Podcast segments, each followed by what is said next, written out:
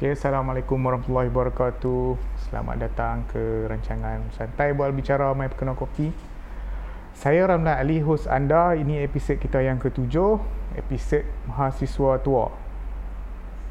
Apa itu Mahasiswa Tua? Sekejap lagi kita akan berdiskusi tentang tu. Okey, My Pekenal Kopi. Rancangan ini ber, uh, bertujuan atau dia punya objektif asal dia untuk mempromosi daerah Kebang Pasu menonjol ketokohan penduduk daerah Kubang Pasu serta berkongsi pengalaman dan ilmu baru yang mungkin kita akan dapatlah daripada uh, sembang santai kita. Okey, rancangan ini bersiaran langsung di pusat dari pusat internet Changlun di halaman media sosial Facebook My Pekana Kopi, pusat internet Changlun DG dan juga menarik di Kubang Pasu. Okey, rancangan ini di, merupakan tajaan bersama Pusat Internet Changlun Kedah dan DG Telecommunications yang Berhad sebagai penyedia perkhidmatan internet kami. Okey, mahasiswa tua. Apa tu mahasiswa tua? Dan siapa mahasiswa tua kita ni? Ha, yang kenal tu kenal lah. Ha, okey, kita tengok siapa. Mai kena kopi.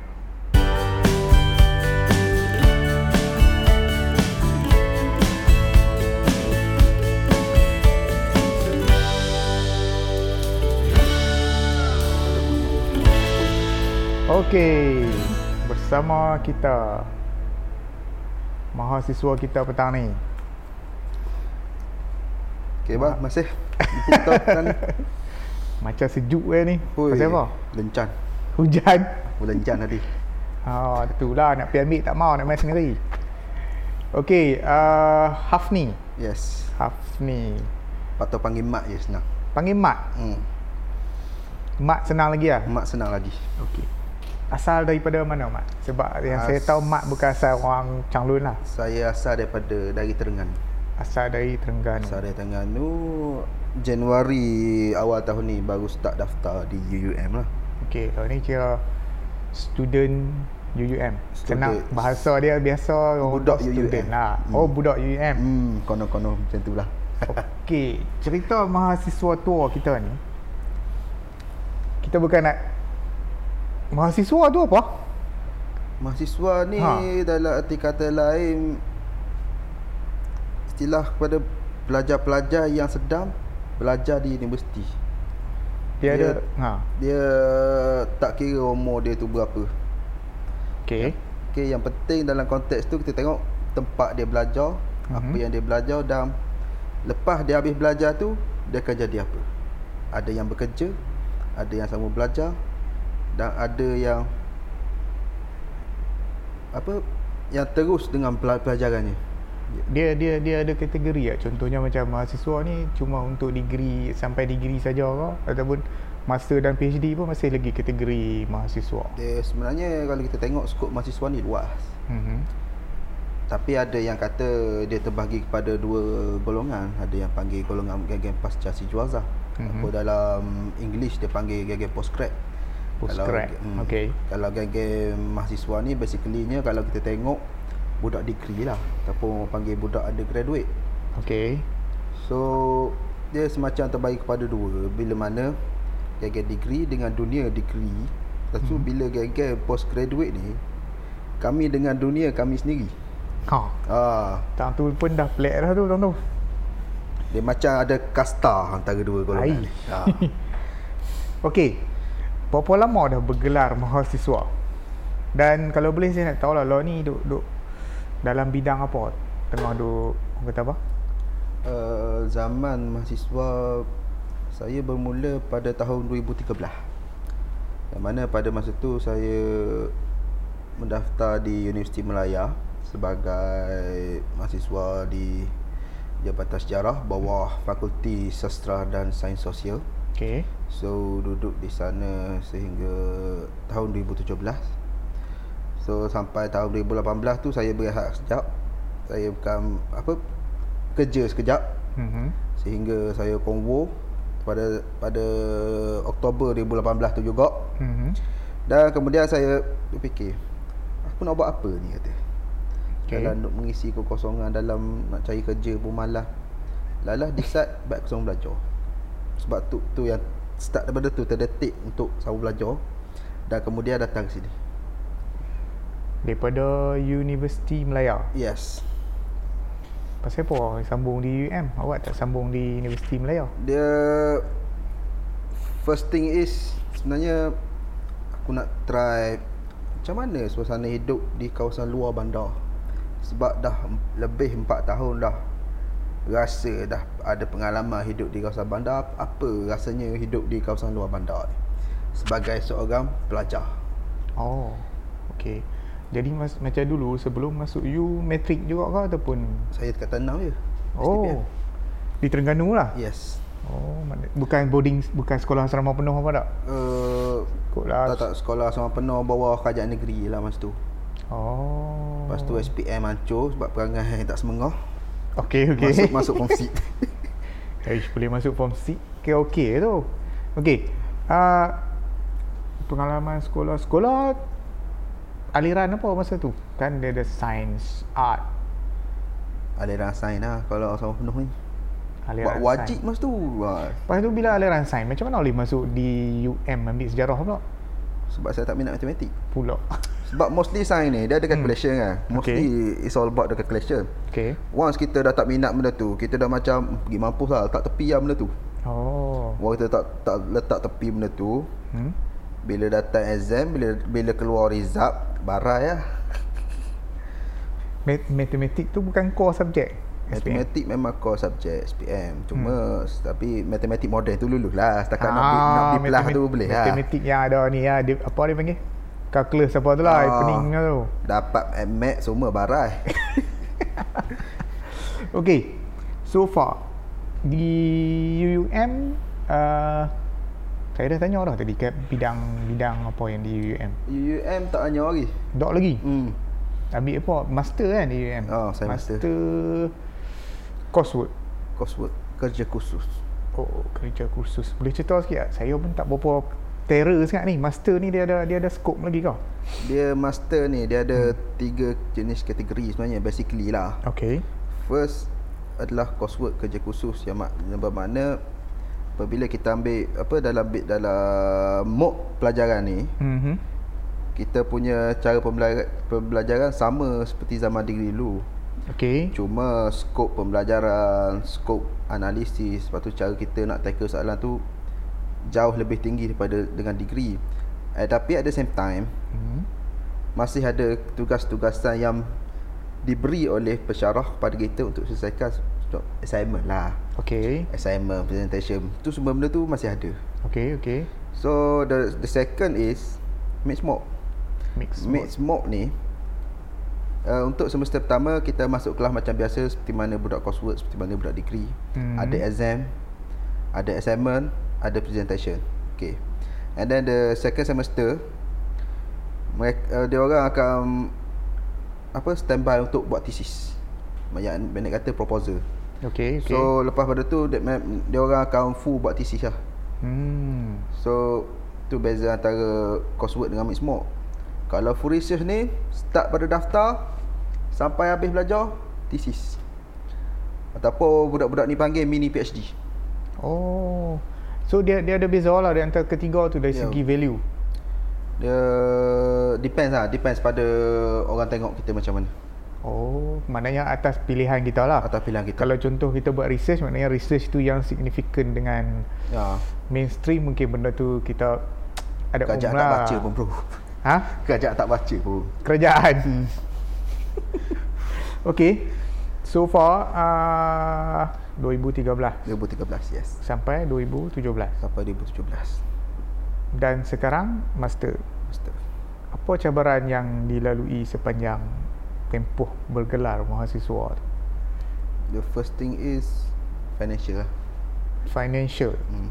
Sebab Maksudnya? Kita, sebab kita ni jenis beli meriah Bab-bab makanan ni meriah Lepas okay, tu okay. the another one is Tugasan-tugasan assignment yang lecturer bagi tu kadang-kadang Bila time-time nak dekat deadline kan Hmm. ah, Kita mari kita punya serabut Kita mari kita punya stress Lepas tu zaman UN dulu ay, Aku tengok highway persekutuan ni Kalau aku pergi tidur Biar lori lenyek aku ni Macam ngam je Ui. Ah, dia sampai tahap tu bro. Dia sampai tahap kita macam Wah, aku buat apa ni Syah? Oi. Lepas tu nak tak nak benda hmm. ni kalau kita layan je kita buat je Hmm. bila dah settle settle Sebenarnya tak ada apa pun Tak kan. ada apa Dia as part of You punya apa? The whole journey dalam menjadi Hmm. mahasiswa tu lah.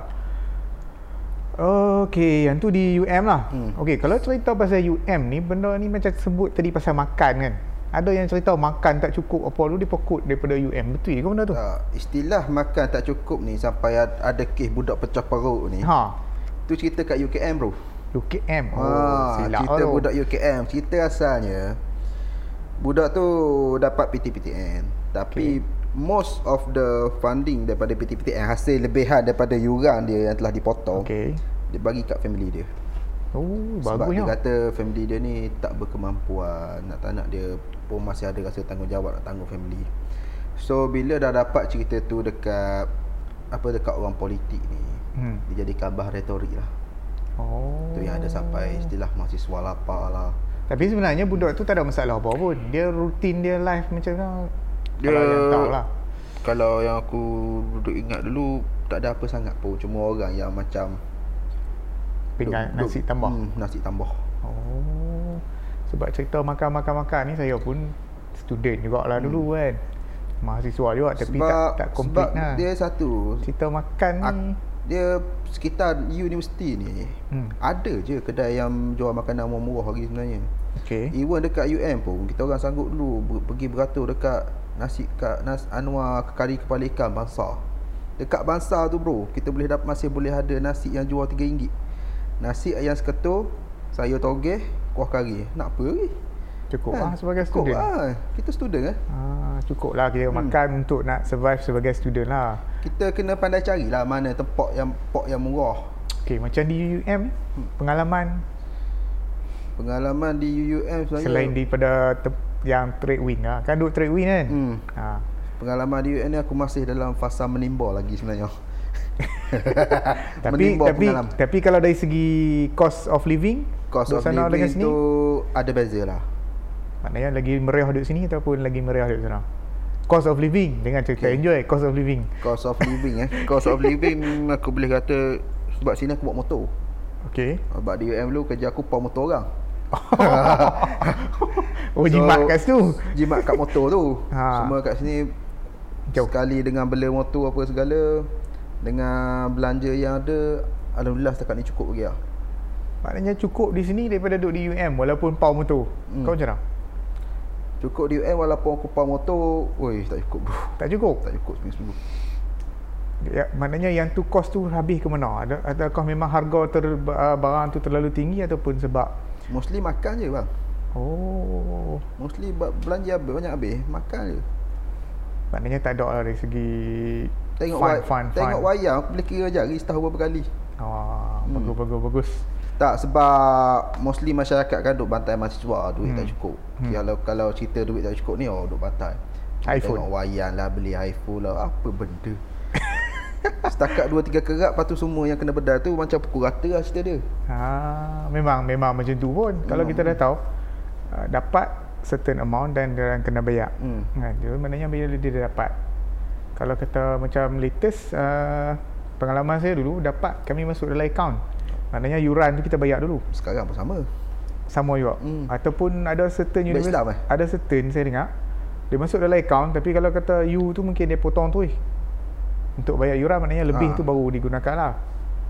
Oh. Dia kalau sistem PTPTN, PTPTN sekarang zaman kalau zaman aku dulu pun dia masuk pada akaun hmm.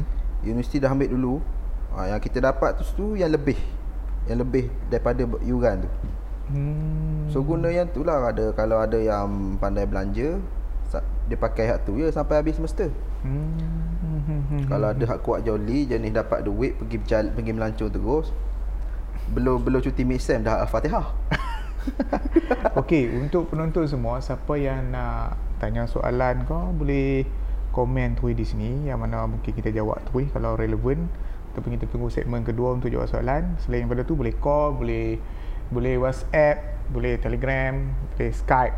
Ha, call terus pun boleh. Ha, kalau nak call dengan Mat. Hmm? Ha ha ha, okey. Uh, okey. Kalau tengok dari segi kita dah dah dah tayang dia punya gambar dekat UAE. Doi. Dok lagi. Tak Kita simpan ni. Ada benda misteri ni. Ha, okey. Ada gambar nampak hantu eh? Tak tahu sekali kita tengok gambar-gambar tu macam macam mak ni agak agak glamour lah juga. Maknanya seorang uh, mahasiswa yang kita kategorikan sebagai aktif lah. Macam saya dulu based on saya peng- pengalaman sendirilah. Uh, mungkin kos dia tengok kos juga lah kot. Macam saya dulu ambil kos engineering. So kami punya dari segi pembawaan tu most of pergi kelas, pergi bengkel, kerja, settle balik.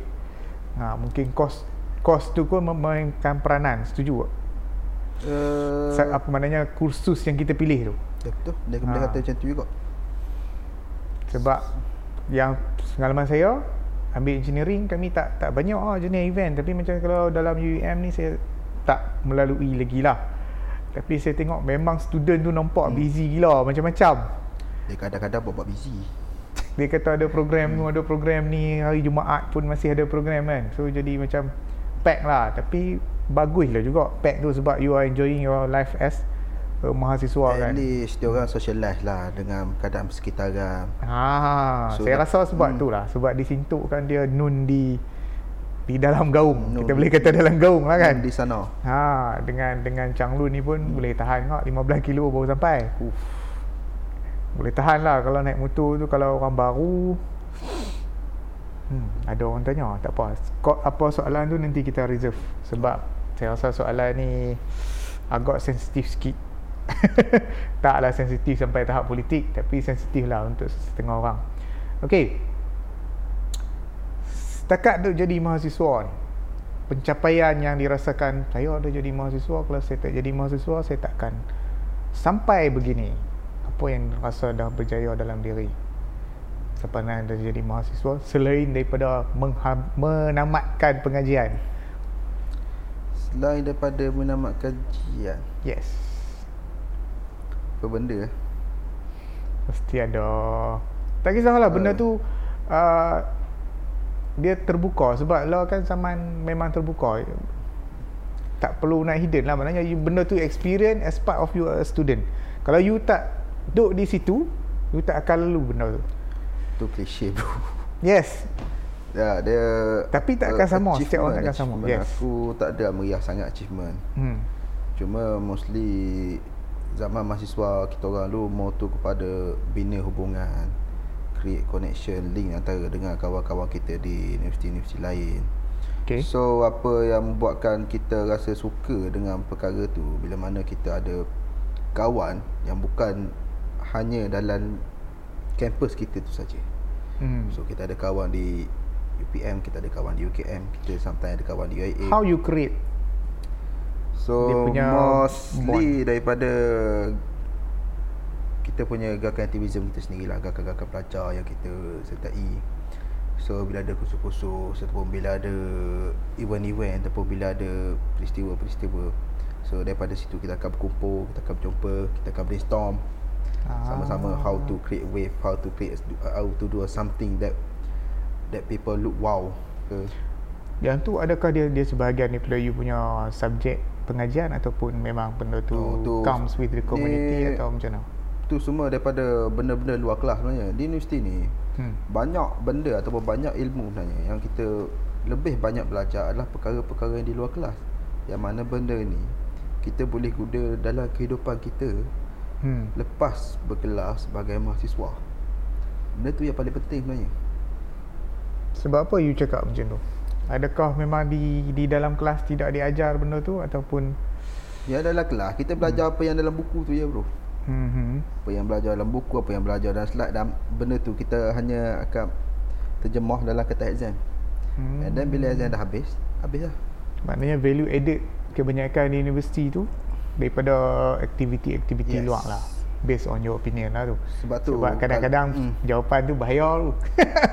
Sagi bukan tak, bukan sebab hmm. kita dah nak masuk fasa tu kan sebenarnya Yes. So that's why aku kena bagi hint tu Bukan sebab benda tu memanglah sebab kita buat universiti, Hmm. kita ada kurikulum, kita ada subjek. Yes Yang mana nak buat syllabus tu pun dah ada profesor lah apa consultant tu ni ni ni. So tapi it's okay Hmm. sebab benda tu kita kena melalui realistik ah kita kena tahu pasal apa sebab baru ni pun dah masuk dalam paper there are cadangan nak nak eliminate apa 38 course. Sebab dengan alasan benda tu dah tak relevan dengan uh, sektor ke- kerja hari ni kan? Sebab yalah kalau you study tapi you tak implement pun something weird juga. Tapi sebenarnya saya pun study benda lain. Di universiti dulu tapi bila saya keluar kerja langsung tak ada kena mengena dengan benda tu. Jadi benda tu mungkin kita boleh discuss untuk yes. next next segment kan. Sebab segmen ni pun dah tiba di akhirnya. Sekejap lah tengok. Sat lah aku nak cakap dengan hang pun aku dia jadi pelik-pelik sebab ni orang Terengganu. Tapi dia duduk KL so dia pun cakap KL kita tersasul juga jadi orang KL Pasal patut cakap Kelantan. Patut cakap Kelantan? Hmm. Tak boleh lah ni rancangan orang Kedah. Tak sesuai cakap Kelantan. Okey Untuk uh, penonton silakan. Siapa lagi nak bagi soalan? Kalau tak ada soalan nanti saya yang akan tanya soalan. Yang mana yang soalan-soalan yang berkaitan dengan uh, mahasiswa hari inilah Kebetulan kita dapat seorang mahasiswa yang Sudah tua. Ha, Macam tua lah. Hmm. tapi sebenarnya tak tua pun. Ha, Sekejap kita tanya dia Dia umur apa Tapi kita tunggu segmen kedua. Apa pun kita kena kopi lah. Okey, ini pesanan daripada SKMM uh, bermula 30 Oktober siaran analog televisyen telah mula ditamatkan dan untuk uh, negeri Kedah. Eh 30 September sorry 30 Oktober pula. Okey, 30 September bermulanya fasa uh, penggantian uh, sistem pemancar analog kepada digital dari untuk seluruh Malaysia dan untuk kawasan uh, pantai timur dan negeri Kedah uh, dijangkakan pada 14 Oktober lah. Jadi sila dapatkan uh, dekoder untuk uh, tuan-tuan terus menonton televisyen. Uh, jangan duk marah kerajaan, ini dah abang lah. Tak tahu lagi anda sudah tahu ke? Dah berapa kali ulang lah. So ini pesanan daripada penaja kita Okey, ada package DJ khas untuk kaki tangan kerajaan. Plan termurah free telefon bimbit. Call dan SMS unlimited untuk semua rangkaian. Okey, kita ada 5 package, RM58 sebulan dengan package data 30GB, RM68 sebulan package data 20GB, Samsung A20 free. RM88 sebulan package data 40GB, percuma Samsung A30 package RM128 sebulan package data 60GB percuma Samsung A50 dan package yang dikatakan termahal sekali dalam ni tapi sebenarnya murah lah 168 data unlimited. Handphone Samsung A9 kita punya panel ni handphone pun ni? Samsung pun A9 ha tengok panel saya tulis tunjuk ni besar sama dengan muka A9 Okey, boleh di boleh daftar online. Ha, tadi ada ditunjukkan. Okey, kita tengok ada soalan daripada penonton. Berapa kos untuk ambil master? Kos ni terlalu am. Kita cakap lah yuran berapa? Um, dia yang duk ha yang duk okay. mengaji lah yuran berapa satu semester? Yang duk mengaji lah yuran master lah master. Tolak bagi terajang 3000 lebih ada kok. Satu semester. Satu semester. So jangkaan berapa semester? Jangkaan tiga semester sebab saya sekarang ni pun dah semester tiga dah. InsyaAllah kalau ada InsyaAllah habis lah. Ha, jadinya lebih kurang dah RM9,000 lah habis. RM9,000 lebih kurang macam tu lah. Setahun? Setahun. Tapi du- sebenarnya hmm. bercakap soal yuran ni. Di mana-mana universiti dia takkan sama kadar yuran dia. Ada yang lagi murah. Ada yang lebih kurang macam UUM. Ada yang lagi mahal gila babi daripada UUM. UM mahal lagi lah sebab oh. tu main sini. Kau macam mana? UM tu mahal lagi pun. Yuran tu? Yuran tu mahal. Fuh, you.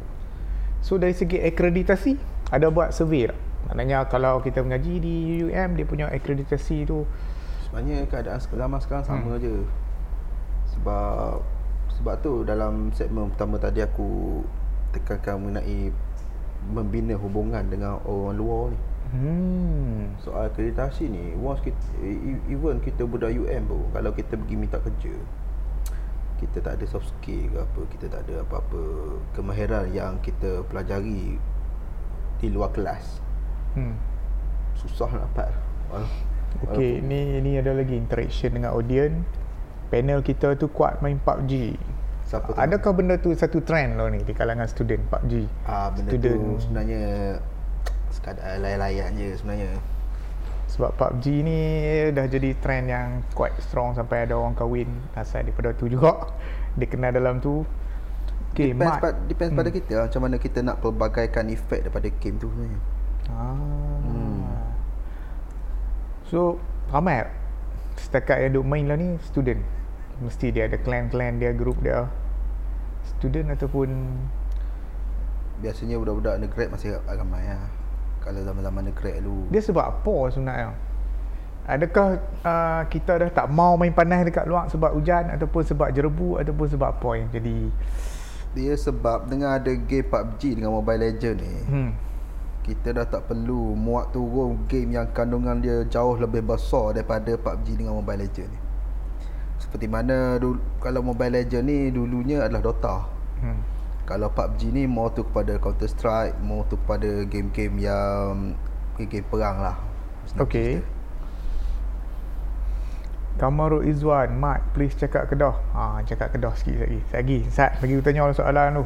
Okay, wait tu. Pengalaman manis dan pahit manis semasa menjadi mahasiswa. Pengalaman manis. Pernah dinner dengan Perdana Menteri ke apa ke? Selalu dapat tapi masa tu jenis aku ni malah nak malah nak Maknanya tak cukup manis. Apa lagi? hmm, tak cukup manis. Pengalaman manis kita orang dulu of course lah zaman degree dulu menang dalam Pilihan Campus. Oh. That just sweetest moment lah pada kita orang. Bila mana pada zaman tu lawan kita orang pun masih dalam keadaan kuat tapi apa rezeki hasil daripada kerjasama dalam setiap pasukan kita orang tu sendiri membuahkan hasil. So tu yang paling manis lah sepanjang aku Pilih, pi- pilihan raya kampus. pilihan raya kampus. Okay, Dia pilihan- seluruh Malaysia ada sebenarnya di setiap Okay. universiti. Okay. Cuma kami di UM ni kami mengesahkan pelaya pelaya kampus kita orang ni dah lebih kurang dah macam PRU dekat luar, kat luar pagar. Memang UM tu agak terbuka lah dan Yes. selalu masuk masuk Dia macam- dalam berita Dia macam demonstrasi. cerminan kepada politik Malaysia. UM. Dan, hmm, dan kita pula berada dalam tu sebagai pemain kepada cerminan politik Malaysia tu. Okay, to cut short. Ada beza tak? You punya di UUM dengan di UUM. Beza, ada beza. Maksudnya? Kita nampak ada beza dari segi faktor utama geografi lah. Geografi Okay. okay. politik tu sendiri. Sebab di UM ni everything kita dapat, everything kita boleh jumpa ataupun everything kita boleh hadap dalam masa yang begitu pantas.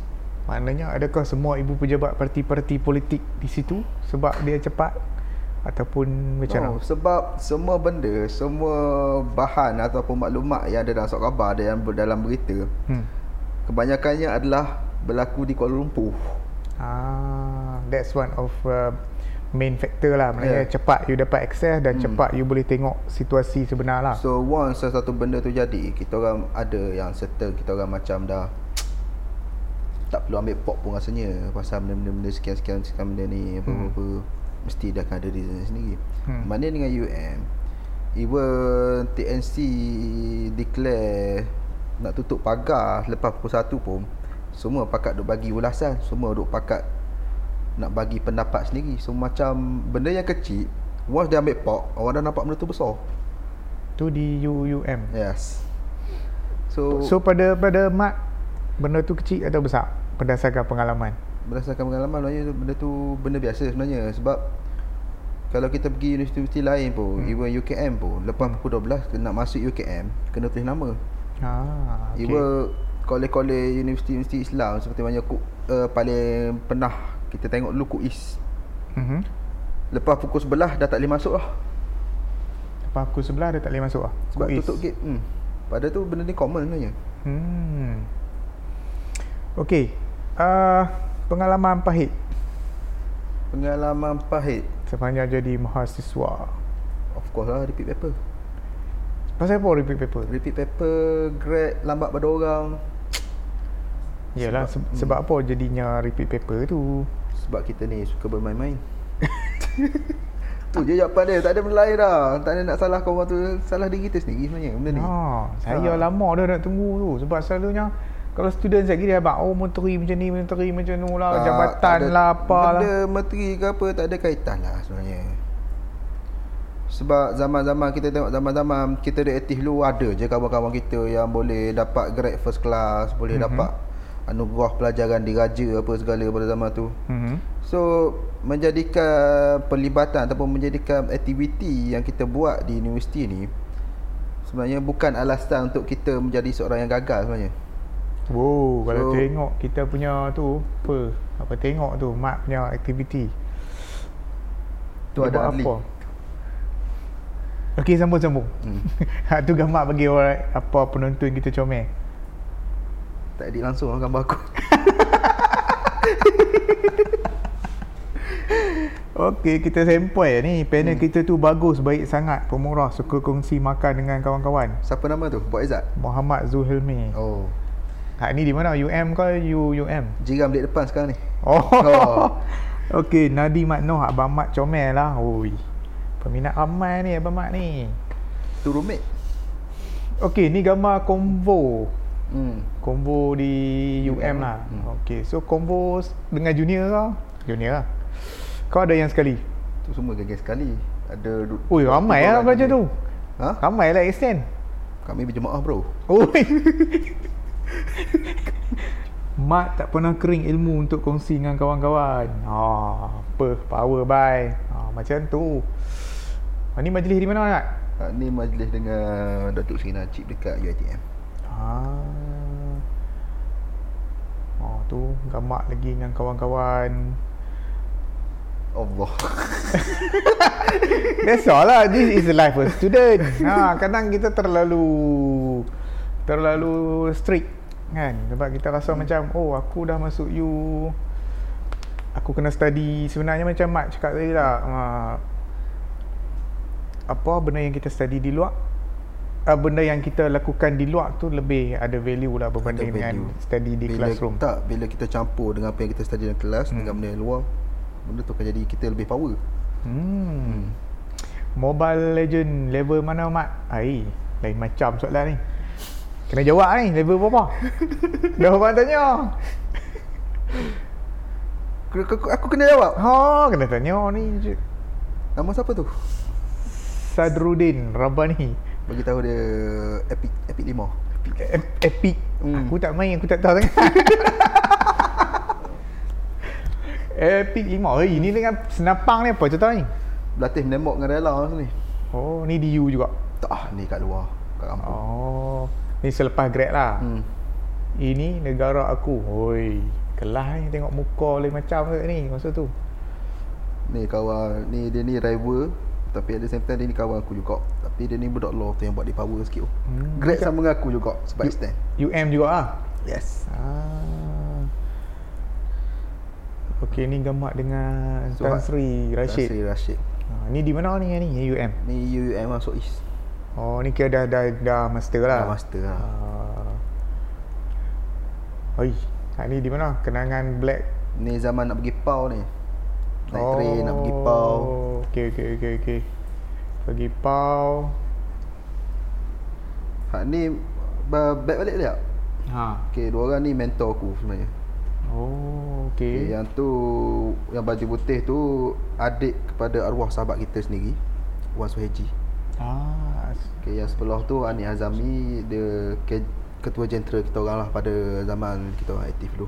ah. Both dua-dua ni yang mengajar aku sebenarnya. Oh. Mengajar maksudnya dari Saya berterupa lah. Oh, ada jugalah sikit-sikit. Hmm. Alright. Epic 5 tapi asyik kalah ni macam mana? Wow, mat mantap. Hmm. Okey. Ambil PTPTN untuk master. Tak. Fama. Fama. Hmm. Option option kedua. Option kedua Fama sebab PTPTN sebab kita tak ambil PTPTN sebab Hmm. kita nak tunggu kita punya PTPTN yang kita ambil masa degree dulu Hmm. untuk dimasukkan dulu baru kita nak minta yang baru ni. Hmm, yang tu pun satu satu satu persoalan sebab juga lah. orang berjanji Hmm. dan orang menagih janji sekarang ni kita tunggu janji tu bila nak di bila nak dilunaskan ni. Saya ada ada air ada ambil PTPTN tu. So sajalah nak tanya banyak habis lah. Saya ada ada berdiskusi lah dalam media sosial dia katakan uh, cerita PTPTN ni gaji berapa? 4000. 4000. Ha, ini bukan cerita ini bukan cerita berkaitan politik sebab ini adalah satu benda yang satu Malaysia mengetahui. Hmm. Kan dan saya diberitahu kata ada penangguhan bayaran untuk orang yang bergaji bawah 4000. Yes. Adakah betul? Ni kita tanya kita punya director pula jadi terbalik. sebab dia ambil ada tak surat penangguhan kau ataupun diberi kebenaran untuk tak bayar? Dia Oh dia dia tak bagi hmm. satu black and white lah kata kena tangguh. Sebab saya diberitahu kata kena tangguh. Saya pun duk tunggu. Wah, kebetulan dah ada sebab tangguh sepatutnya you should give satu surat lah kan yes. macam yang be, yeah. ha yang blacklist tu tu hmm. cerita blacklist. Kita pun tahu macam saya duduk di Changlun dan ada kenal kawan-kawan yang duduk di immigration apa semua. Memang cerita blacklist tu real. You main nak masuk Thailand, ni motor besar tiba-tiba tak boleh masuk KPTPTN. So is it is it is it something yang pelik lah kan? You dah motor besar tiba-tiba you tak bayar PTPTN you kena blacklist you marah. Kan? So yang tu sederia senario. Tapi kalau kita fikir logik pun sepatutnya you bayar lah. Bayar lah sikit kan ha. at least. Sebab kalau you bayar dia takkan jadi blacklist hmm. saya cakap macam tu sebab saya ada bayar habis kan? Okay so uh, selain daripada cerita Mak ni dah macam idola kami kat UUM ni We love you Mak apa baru strong man. Ambil hampa mentang-mentang wifi free Weh UUM wifi free you lain dah semua you ada wifi free sekarang bu oh maknanya saya ketinggalan lah. Saya banyak duduk di sini tak hmm. masuk you jadi macam tu lah. Oh so most of the university lah dah wifi ada, free. dah wifi free tapi depends lah sama ada wifi tu power atau tak power sekarang ni. Ah.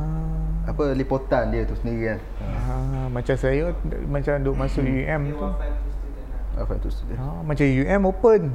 Gas pun Wi-Fi gas. Tak tahu apa ha. pakai Wi-Fi gas ya buat kerja. Laju lagi. Hmm. Laju lagi pada student. We love you Mat. Uh. Okay Mat, kita simpulkan di sini Mat seorang yang popular lah. Tak ada lah tu semua geng-geng nak bahan je tu.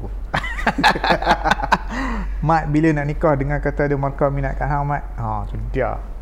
Tu semua propaganda dia orang tu. Propaganda. Okey, pilihan raya kampus. Uh, kalau ikut pengalaman Mat how you plan? Boleh boleh cerita. Benda ni satu perkongsian yang menarik ni sebab dia lebih kepada pengetahuan. Okay. sebab nanti dah lepas ni dia dah set umur 18 akan boleh mengundi.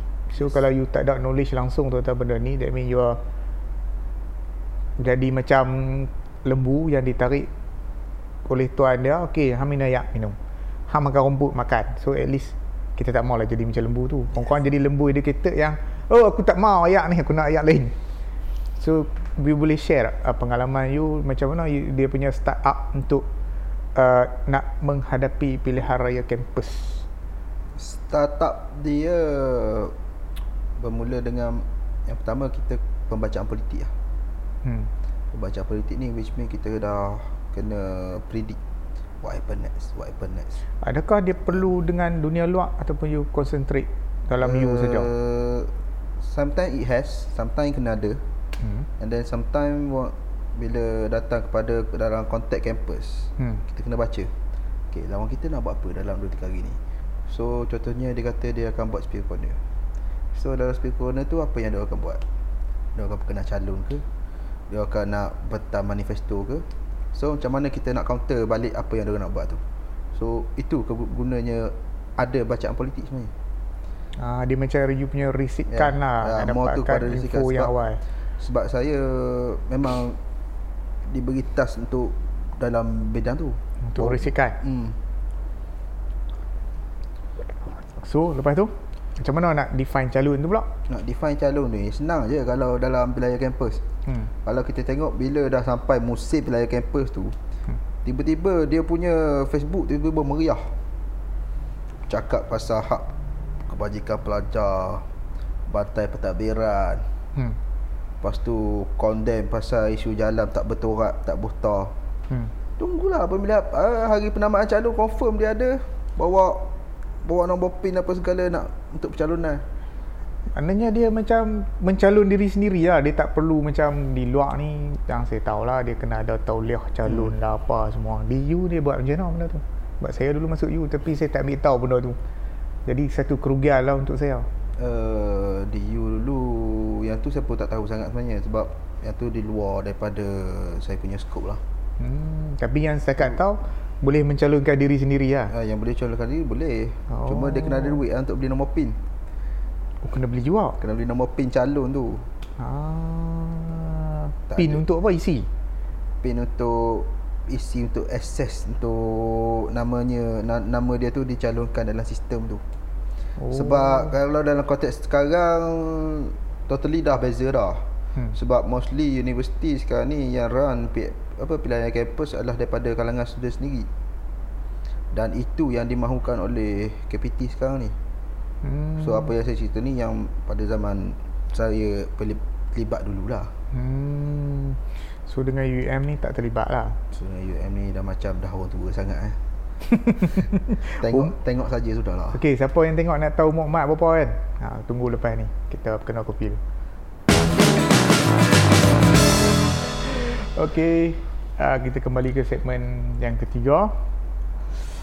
Ada lagi daripada penonton Hakim is watching. Oh, boy, Hakim syukur. Tahun ni PRK kasih gegar UUM. Mak tak teringin kau nak pegang tampuk kepimpinan UUM. Bagi kat oh, apa bagi kat student-student undergrad sudahlah. Oh. Sebab tu zaman dia orang sekarang. Hmm, hmm, hmm, Sebab zaman kita dah habis dan kita sendiri pun dah mengasai suasana sepak terajang kena S10 repeat paper. buat apa nak buat nak nak nak terjun dalam lumpur tu lagi sekali. Sedangkan kita dah tahu dalam lumpur tu apa yang ada dalam lumpur tu. Tu pengalaman hmm. yang tak masuk you tak asal. Walau mana boleh masuk PRK kan? Oi, tu benda rare bro. Boleh okay. toilet SP Cerita pasal tua ni umur mak berapa kan? Aku beranak tahun 1993 1993 tahun yo. tahun pertama MU menang EPL. Oh, ingat. Lah ni tahun ke berapa tak menang apa-apa MU? Al-Fatihah. sebenarnya tu topik kita hari ni sebenarnya kan? Ha, ada sikit. Janganlah aku pun frust pasal MU ni. Okey. Uh, cerita pasal study balik. Okey. Saya pun uh, sebelum ni, sebelum cerita tragedi bukan tragedi lah. Sebelum 9 Mei tahun lepas. Yes. Okay, yang ni memang tiap-tiap segmen saya akan tanya sebab kita nak tengok reality kalau kita cerita pasal politik we are cerita tentang reality apa yang berlaku. Tak payah ada campaign parti apa we are facing the truth we know we want to know what happened okay? Okay cerita pasal my brain. My brain ni yang saya tahu free untuk buat PhD dan master. Yes. So you? Tak ada. Zero. Al-Fatihah tak sempat. So wah, you rasa ada ada kemungkinan my brain tu akan mai ataupun kaput okey. Soalan pertama hmm. duit my brain tu datang daripada apa? Mai daripada kerajaan lah juga. Dah, daripada kerajaan. Hmm. Kerajaan dapat duit daripada cukai. Hmm. Cukai apa? GST Okay, sekarang ni GST ada tak? Tak ada Tapi ada cukai Cukai SST tu Cukai SST Cukai SST pun berapa kutipan Tak tak ada nak declare hmm. So lepas kalau kita tengok Lepas pada Najib Implementkan GST Kita tengok macam-macam Keistimewaan yang ada Bukan hmm. setakat kepada MyBrain hmm. Kepada orang-orang di kampung Orang-orang hmm. orang petani Orang nelayan pun ada hmm kita tengok kepada tak, sebelum pijo kita go on cerita pasal okay. student apa kelebihan student dapat okey lah ni lah nak back kepada ah. isu my brain yes kalau kita tengok bukan setakat my brain je ada pada tu hmm. macam-macam beasiswa lain pun ada hmm. daripada marah apa sekali hmm. walaupun ada yang sokong kata marah dah hilang aset lah marah dah inilah itulah hmm. tapi apa yang kita perasan pada zaman kerajaan lama ni rejim hmm. Najib Razak tu sendiri hmm. sebenarnya mahasiswa adalah sedar tak sedar banyak keistimewaan banyak apa banyak beasiswa yang dia orang boleh akses dan dia orang boleh pohon untuk dapat. Law ni tak ada. Kau macam mana? Law ni bukan nak kata tak ada tapi limited. Limited. Terhad. limited terhad dan hanya untuk kelayakan-kelayakan tertentu saja. Oh, contoh yang tak ada? Contoh yang tak ada tu kalau sekarang ni kita tengok my brain tu sendiri lah. Hmm. My brain tu sendiri dah Saya pun teringin nak buat my brain tu. Okey okey. Dan juga. lagi satu PTPTS sebenarnya. Hmm. For those yang grade uh, first class, benda tu basic automatically akan jadi beasiswa. Okey, yang tu. Okey, sedia Okey, maklum. Sedia maklum kan. Hmm. Lepas pada Lingua M bentang bajet tahun lepas. Hmm.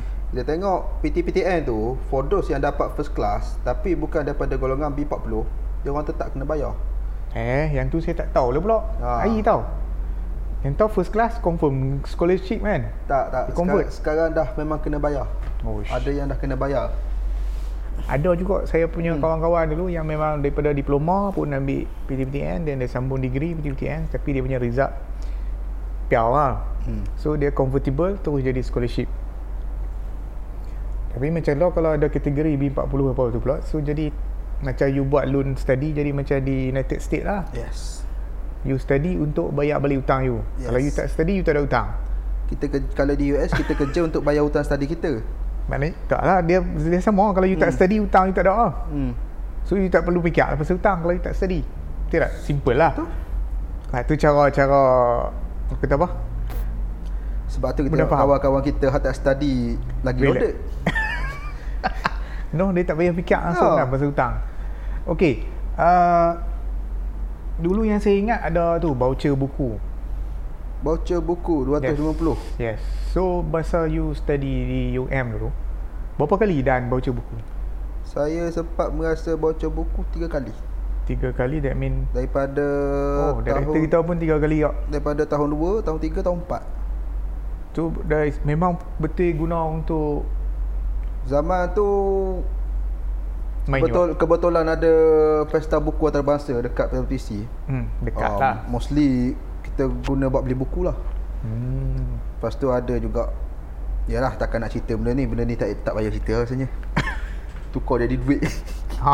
Tu benda biasa Yang tu salah guna lah. Tu Ah. salah guna. Cerita salah guna. So lah. lepas pada insiden-insiden tu Bila orang buku sendiri pondok bising Apa Hmm. segala kan So lepas pada tu Jadilah kepada kad Kad debit siswa Satu Malaysia Ah, dia masukkan duit dalam tu lah. ha, Dalam melalui akaun bank rakyat Hmm, jadinya susah lah nak convert. Macam mana duit duduk dalam kad kan? hmm. Maknanya dia charge dekat kedai-kedai yang ada dan listed je lah. Jadi Dia listed-listed kedai Boleh kata banyak juga sebenarnya Hmm. Diskaun tu ada Kedai-kedai yang ada diskaun tu oh jadi ada tak berlaku macam dulu pun cerita benda yang voucher buku ni dia kena bayar lebih. Dia mean uh, kalau benda tu macam RM13 bila you pakai voucher buku dia jadi RM15. Dengan alasan kelambat claim. Ada tak berlaku macam tu? Uh, kalau dekat As- KL dulu setakat ini ingat lah. Kalau dekat KL dulu Saya duk selalu beli buku dekat Grok Budaya Hmm, hmm, hmm. Setakat tu tak ada rasanya Tak ada lah. hmm. Okey, bila voucher buku tapi zaman masa tu dah ada smartphone kan. Yes So you punya pembelajaran you now referring to internet or to books? Lebih kepada Mostly sekarang internet lah so buku dah tak relevan Buku masih relevan So dua-dua masih ada peranan lagi sebenarnya sebagai student lah. Yeah Sebab ada ada few yang website yang lebih menceritakan tentang education ni. Sekarang adakah kita perlu study untuk graduate ataupun study untuk nak kerja? So your opinion. The first is Kita kena fikir balik Hmm. Kita nak minta kerja berbe- berbekalkan apa Hmm. Once kita ada pengalaman pun Walaupun kita ada pengalaman dalam satu bidang tu dalam 5 ke 10 tahun Hmm. Tapi orang takkan percaya dengan apa yang kita nak bawa ni Apa yang kita nak Apa yang kita cakap ni Selagi, hmm. selagi mana tak ada CJ ataupun lulusan Itu realiti pasaran kerja sekarang Hmm. So adakah uh, revolusi industri 4.0 ada kesan? Your opinion. Mesti you ada punya judgement pasal benda tu. uh, Memang akan ada belajar juga pasal benda tu Tapi penekanan IAP 4.0 ni More tu kepada Artificial Intelligence sebenarnya Okay. So, So, maknanya orang kurang? Yang no. mana Alasan mengurangkan orang ni adalah untuk menjimatkan kos Mm-hmm. So bermakna akan industri. berlaku lambakan pengangguran lah nanti Hmm. So Tapi dalam masa yang sama akan wujud satu kepakaran baru lah yang mana kita ni nak tak Hmm. nak kena pelajari dan kuasai benda tu. Maknanya education akan jadi next big thing. Uh, the new course in education will be a next big thing. Hmm, tu your your view lah. Ya, kita punya view macam tu lah. Hmm. So dari segi orang kata apa sebagai mahasiswa ketika ini Hmm. uh, adakah perkara-perkara yang berkaitan dengan KPT pengumuman apa tu you concern ataupun you tak kisah I pergi belajar sudah ha Sebenarnya tengok kepada isu hmm. yang bila mana dia akan melibatkan kita melibatkan kita segala ataupun melibatkan mahasiswa setakat concern ataupun ambil tahu pun dah cukup sebenarnya Hmm. tapi melibatkan ataupun apa meletakkan diri dalam suatu isu tersebut tu kita kena tengok apa impak yang berlaku lepas pada tu sebab kalau kita tengok ramai kawan-kawan kita ataupun ramai sahabat-sahabat kita daripada aktivism belah sana hingga kan ada yang bawa masuk ahli politik so risiko dia apa ada yang kena gantung belajar ada yang kena apa ada yang kena berhentikan belajar Hmm. disebabkan apa terlampau ekstrim lah ataupun Hmm. terlampau berlebih-lebih Yang yang mak kenal ada yang ekstrim macam tu extend. ramai termasuk saya sendiri